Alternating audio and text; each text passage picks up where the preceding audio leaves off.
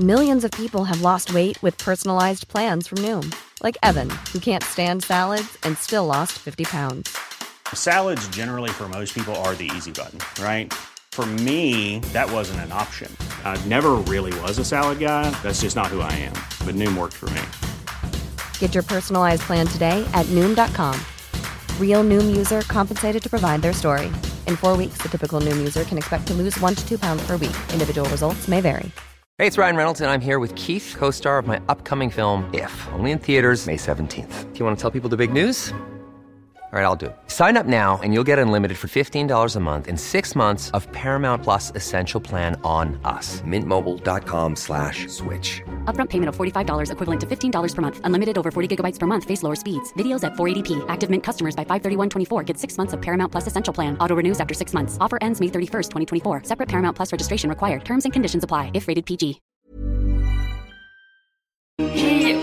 Välkommen tillbaka till Storytime.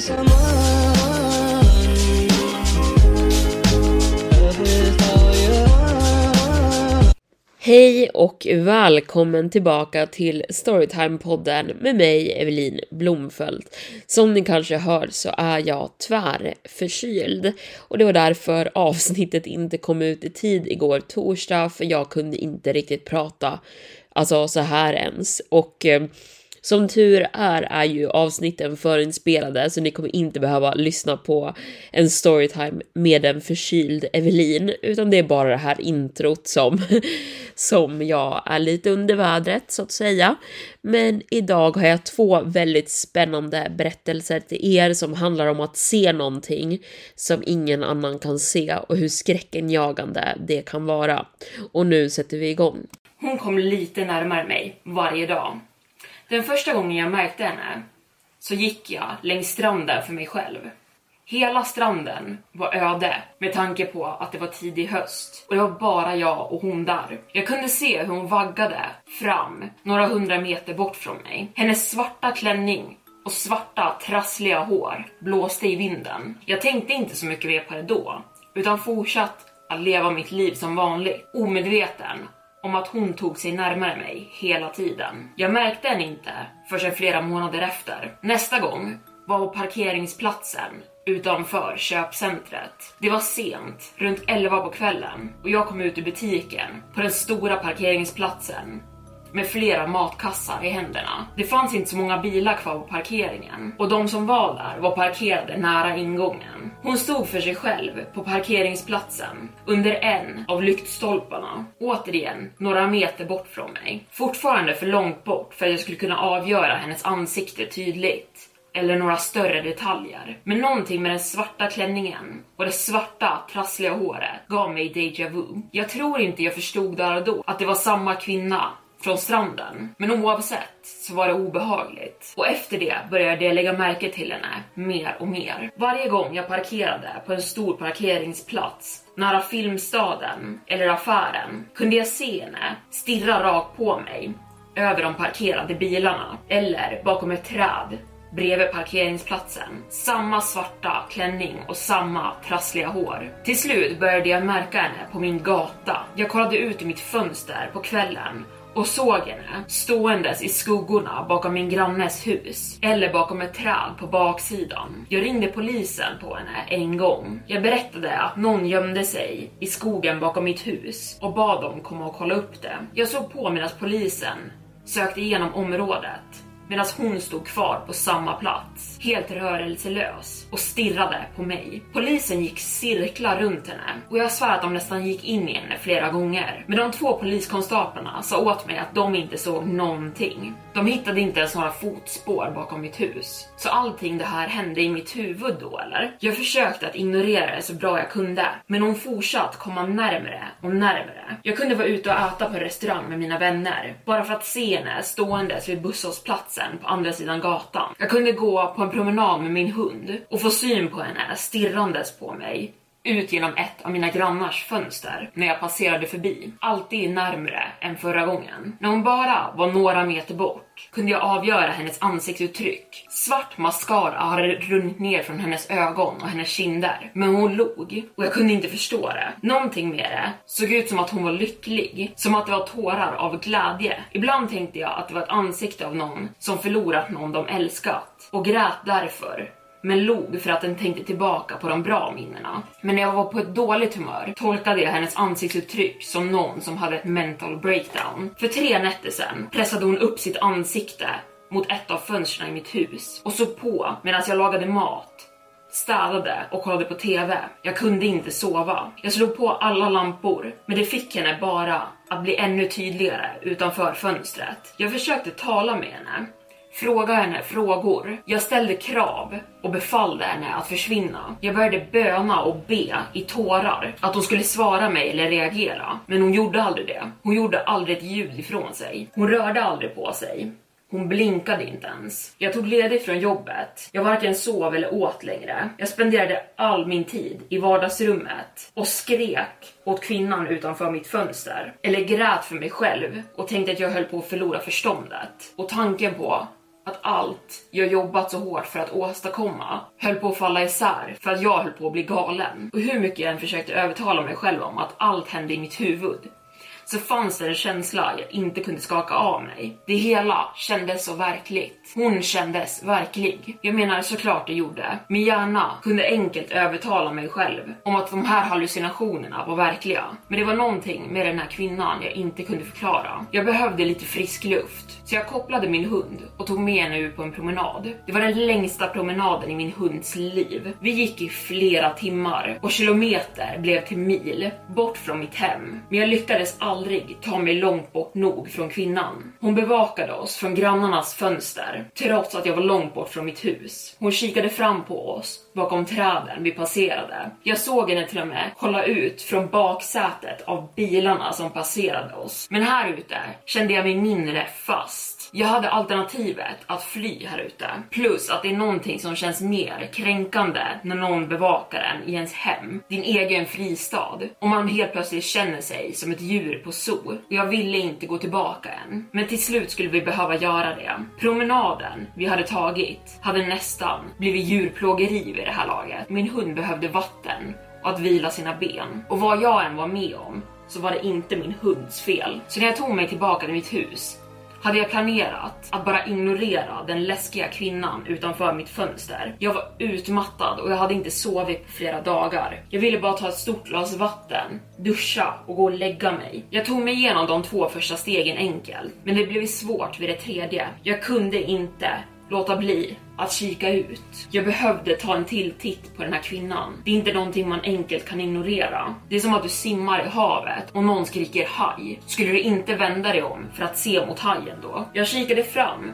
runt hörnet i hallen och såg mot det stora svarta tomma fönstret i mitt vardagsrum där hon stått de tidigare kvällarna. Men hon var borta. Och när man simmar i havet och någon skriker haj så är det mycket läskigare om du inte ser vart den är. Min strupe blev torr. Jag slog på min utebelysning som lyste upp baksidan på gården. Ingenting. Jag sprang igenom mörka hus och såg ut genom alla fönster. Fortfarande ingenting. Nu hade jag panik. Vid det här laget hade jag aldrig varit mer livrädd i mitt liv. Vart var hon? Den värsta delen var att jag inte kunde skaka av mig känslan att jag var iakttagen fortfarande. Jag föll ner på soffan och höll mitt huvud i mina händer. Det fanns inte en chans att jag skulle kunna sova nu. Jag skulle koka lite kaffe och sen tänka. Jag ställde mig upp, gick in i köket och slog på lampan. Och så fort ljuset spred sig i rummet fick jag syn på ett par fötter. Där var hon, ståendes i hörnet av köket bakom gardinerna och bara hennes fötter var synliga från vart jag stod. Min mage vände på sig. Hon var inuti mitt hus. Det här var över gränsen. Det här gjorde mig riktigt rädd. Det här gjorde mig arg. Det här fick mig att känna mig i större fara. Jag spydde rakt ut på köksgolvet och vågade aldrig bryta kontakten med henne. När jag lugnat ner mig gjorde jag mitt kaffe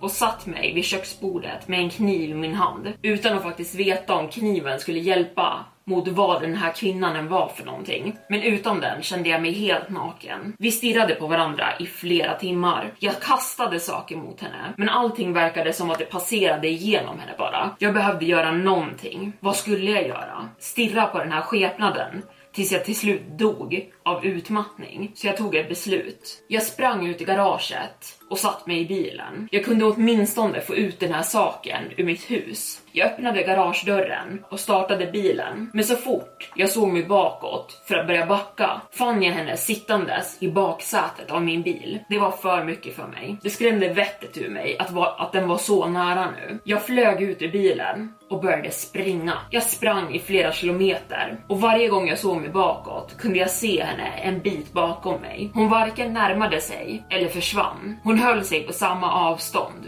väldigt nära. Och till slut tog jag mig till min destination, polisstationen. Och åtminstone kanske jag skulle kunna sättas i en cell med dygnet runt bevakning. Och det gick ungefär lika bra som jag kunde hoppats. Om polisen är bra för någonting så är att spärra in människor. De la in mig i invaderad solitärcell, bara några meter bred och lång, med en liten bäddmadrass, en toalett och ett handfat. Jag minns inte vad de spärrade in mig för. Jag var så lycklig att jag kunde vara runt andra människor 24-7 nu och ha ett vittne för vad än var som hände mig. För jag blev inte av med henne. Till och med sittandes i min invaderade cell så var hon där. Hon pressade upp sitt ansikte mot fönstret av cellen, men jag var för trött för att bry mig. Hon var åtminstone inte här inne med mig för stunden. Jag vet inte hur länge jag sov, men när jag vaknade knäböjde hon bredvid madrassen jag sov på med samma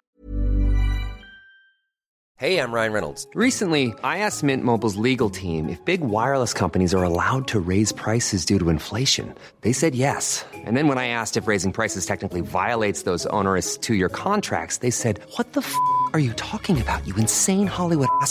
F- So to recap, we're cutting the price of Mint Unlimited from $30 a month to just $15 a month. Give it a try at mintmobile.com slash switch. $45 upfront for three months plus taxes and fees. Promo for new customers for limited time. Unlimited more than 40 gigabytes per month. Slows. Full terms at mintmobile.com. If you're looking for plump lips that last, you need to know about Juvederm lip fillers. With Juvederm Volbella XC and Juvederm Ultra XC, your lip look, whether it's subtle or bold, can last up to one full year with optimal treatment and no additional maintenance. Find a licensed specialist and see if it's right for you at juvederm.com today. That's J U V E D E R M.com. Add fullness to lips in adults over 21 with Juvederm Volbella XC or Juvederm Ultra XC. Do not use if you have severe allergies or a history of severe allergic reactions, or if you're allergic to lidocaine or the proteins used in Juvederm. Tell your doctor if you have a history of scarring or taking medicines that decrease the body's immune response or that can prolong bleeding. Common side effects include injection site redness, swelling, pain, tenderness, firmness, lumps, bumps, bruising, discoloration, or itching. As with all fillers, there's a rare risk of unintentional injection into a blood vessel, which can cause vision abnormalities, blindness, stroke, temporary scabs, or scarring. For full important safety information, visit juvederm.com. Millions of people have lost weight with personalized plans from Noom, like Evan, who can't stand salads and still lost 50 pounds. Salads, generally, for most people, are the easy button, right? For me, that wasn't an option. I never really was a salad guy. That's just not who I am. But Noom worked for me. Get your personalized plan today at Noom.com. Real Noom user compensated to provide their story. In four weeks, the typical Noom user can expect to lose one to two pounds per week. Individual results may vary. I'm Sandra, and I'm just the professional your small business was looking for. But you didn't hire me because you didn't use LinkedIn jobs. LinkedIn has professionals you can't find anywhere else, including those who aren't actively looking for a new job but might be open to the perfect role, like me. In a given month, over 70% of LinkedIn users don't visit other leading job sites. So if you're not looking on LinkedIn, you'll miss out on great candidates like Sandra. Start hiring professionals like a professional. Post your free job on linkedin.com/people slash people today. påklistrade leende på sitt ansikte. Innan jag ens hann skrika sträckte hon ut sin arm och tog tag i min vänstra axel, vilket direkt gav mig en skarp smärta som sköt genom hela min arm ner i min bröstkorg. Då började jag skrika. Mina andetag blev ytliga och mitt synfält suddigt. Det kändes som att någon grep tag i mitt hjärta och kramade om det hårt. Jag försökte ställa mig upp, men jag ramlade ner på mage. Jag skrek efter hjälp samtidigt som mitt synfält försvann runt om mig. Sen vaknade jag på sjukhuset. Jag hade fått en hjärtattack och tur nog för mig så hade det funnits läkare i byggnaden på polisstationen som hjälpt mig. Och allt det här hände för sex månader sedan. Jag började se henne igen för ungefär sex veckor sedan. Hon rör sig närmare mig den här gången. På bara några korta veckor började jag se hennes ansikte och hon ser arg ut nu. Som att hon är arg på mig och hon håller i någonting bakom sin rygg. Men jag kan inte se vad det är. Hon fortsätter gömma det bakom sin rygg och hur jag än vänder på mig så står hon alltid med ansiktet mot mig. Jag skriver ner det här på min laptop i sängen just nu medan hon står i dörröppningen till mitt sovrum och stirrar på mig med samma grimas hon haft i flera veckor nu. Om några minuter tänker jag ta en sömntablett för att få sova och jag förväntar mig att hon kommer stå bredvid min sängkant så fort jag vaknar. Och då får jag förmodligen reda på vad hon håller bakom sin rygg. Jag är inte rädd.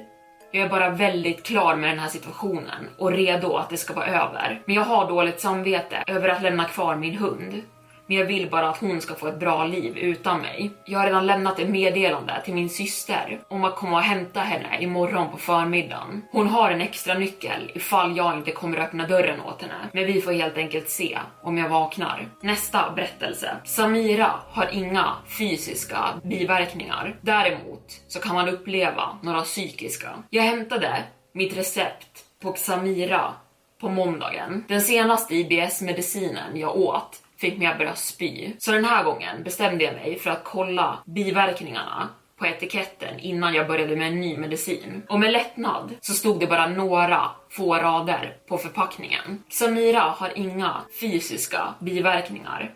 Däremot kommer du önska att de var det. Jag stannade upp och läste om meningen. Du kommer önska att de var fysiska. Jag vände på förpackningen i mina händer, letade efter mer text. Men nej, det var bara det som stod. Jag läste texten en tredje gång och sen en fjärde. Vad sjutton betyder det? Borde jag ringa doktor Lund? Men han hade verkligen specifikt rekommenderat mig den här medicinen och sagt att den hjälpt andra patienter som hade samma symptom som mig. Det är inte som att han bara valde den ur en bunt. Så jag gjorde en liten snabb sökning online. Men de enda biverkningarna jag faktiskt kunde hitta var lite huvudvärk och svullen mage. Och jag undrade för mig själv om det var läkaren som skrivit den här varningstexten. Det är ju de som skriver ut dem trots allt. Jag röck på axlarna. Det var faktiskt lite kul. Däremot var jag inte säker på om det var lagligt att skriva ett skämt som varningstext på medicin, men jag måste ge honom poäng för sin kreativitet. Jag tog den rekommenderade mängden tabletter och de verkade fantastiskt. Jag hade inga av mina vanliga symptom. Jag hade inte ont i magen och jag var inte svullen. Jag hade inte ont överhuvudtaget och jag kände mig fantastisk. Bättre än jag känt på flera år. Jag längtade hem så jag kunde berätta för min man om de nya medicinerna, hur Dr. Lund hade utövat magi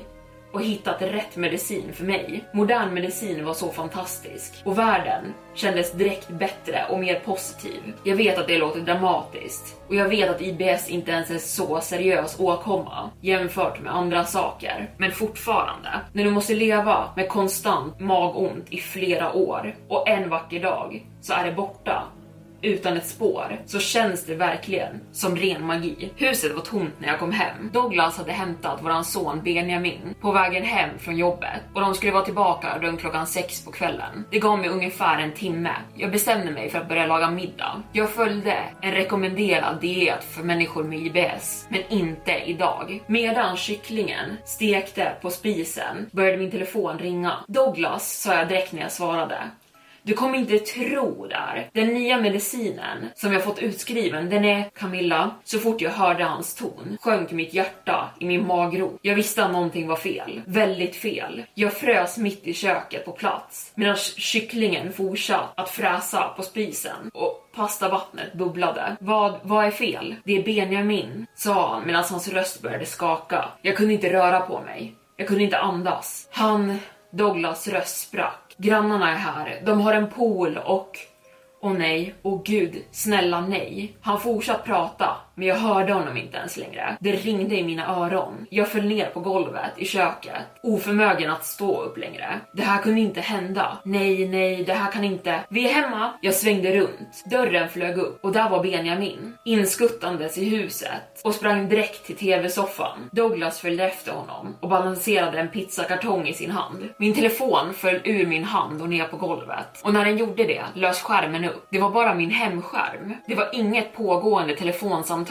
Jag sprang över till Benjamin och kände på hans ansikte och han kändes verklig. Jag plockade upp min telefon från golvet och gick igenom samtalslistan. Ingenting var där. Vad i helvete? mumlade jag för mig själv. Camilla, är du okej? Okay? hörde jag Douglas säga. Men hans röst kändes så långt bort när jag stod där i chock. Medicinen, den lilla varningen. Du kommer önska att biverkningarna var fysiska tänkte jag för mig själv. Hade medicinen gett mig hallucinationer? Jag tror, jag tror jag måste åka till sjukhuset, kraxade jag fram. Vi tog många tester på sjukhuset men jag verkade vara helt okej. Okay. När jag visade läkaren förpackningen till medicinen så kom han till samma slutsats som jag. Wow, eh, läkaren måste ha ändrat varningstexten. Han skakade på sitt huvud. Han skulle kunna förlora sin licens för det här. Men medicinen, är de verkligen Samira? De ser verkligen ut som det. De har en lilla X50 ingraverat i dem. Det skulle vara väldigt svårt för någon att fejka det här. Han placerade förpackningen på bordet framför sig. Men jag tänker ändå skicka iväg dem till labbet och testa dem. Det är möjligt att någon skulle kunna mixat in någon hallucinogen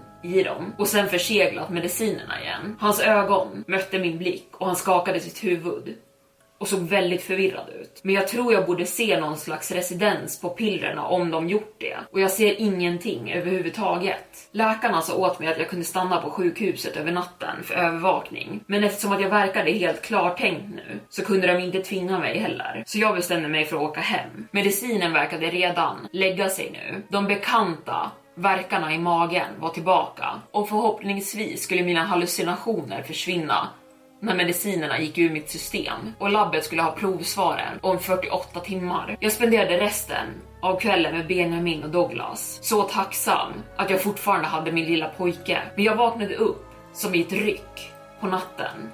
Min kropp var dränkt av svett och jag spände upp mina öron och lyssnade och undrade vad som hade väckt mig. Jag såg över på Douglas, men han var inte där. Douglas ropade jag ut i mörkret ingenting. Jag såg över mot badrummet, men lampan där var inte tänd heller. Tyst drog jag mig själv ur sängen och smög fram till Benjamins rum och han sov fridfullt i sin säng under sitt Spiderman-täcke. Jag skulle just vända mig om och gå tillbaka till sovrummet när jag hörde ett ljud från nedervåningen. Någonting som lät som ett stön och en hostning. Jag frös till i korridoren och alla muskler i min kropp tajtade till som på hög förberedskap. Douglas viskade jag ut. Hjälp! Ropade en svag röst från nedervåningen. Douglas röst. Jag sprang ner för trapporna och mina fötter hamrade mot golvet. Men jag såg det innan jag ens kom in i köket. Rinnandes längs golvet. Blod. Douglas skrek jag och började springa mot honom. Han stod framåtlutad över en stol. Hans tröja var dränkt i blod. De, de bröt sig in, fick han fram och hans röst blev svagare och svagare hela tiden.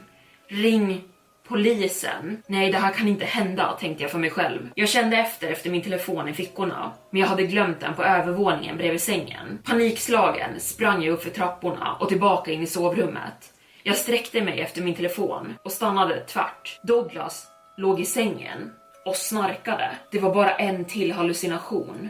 Douglas, han är okej. Okay. Jag suckade av lättnad. Det var medicinen. Effekterna hade förmodligen inte släppt helt. Det hade inte ens gått 24 timmar än. Skakandes klättrade jag tillbaka ner i sängen bredvid Douglas och viskade “Jag älskar dig” innan jag vände mig om och somnade igen. Men jag hade fel. På morgonen vaknade jag till en tom säng. Jag sprang ner för trapporna igen, men jag visste vad jag skulle hitta innan jag såg det. Blod på hela köksgolvet. Nu mörk och torkad. Glasskärvor överallt utspridda över golvet som glittrade i morgonljuset och en figur hängandes över en köksstol. Mamma hörde jag Benjamins röst bakom mig, men jag kunde inte röra på mig. Jag kunde inte tala. Gå, gå tillbaka till ditt rum, kraxade jag ut i brusten röst. Nu, hallucinationerna hade varit Douglas sovandes fridfullt i sängen och vad jag hade sett i köket på natten hade varit på riktigt. Och där var Storytime slut för idag. Aldrig trodde jag att jag skulle läsa upp en skräckhistoria om IBS, kan jag säga. Men nu är det gjort. Eh, man hör något nytt varje dag, kan jag säga. Och tack för att ni har lyssnat. Vi hörs igen på måndag som vanligt. Hej då!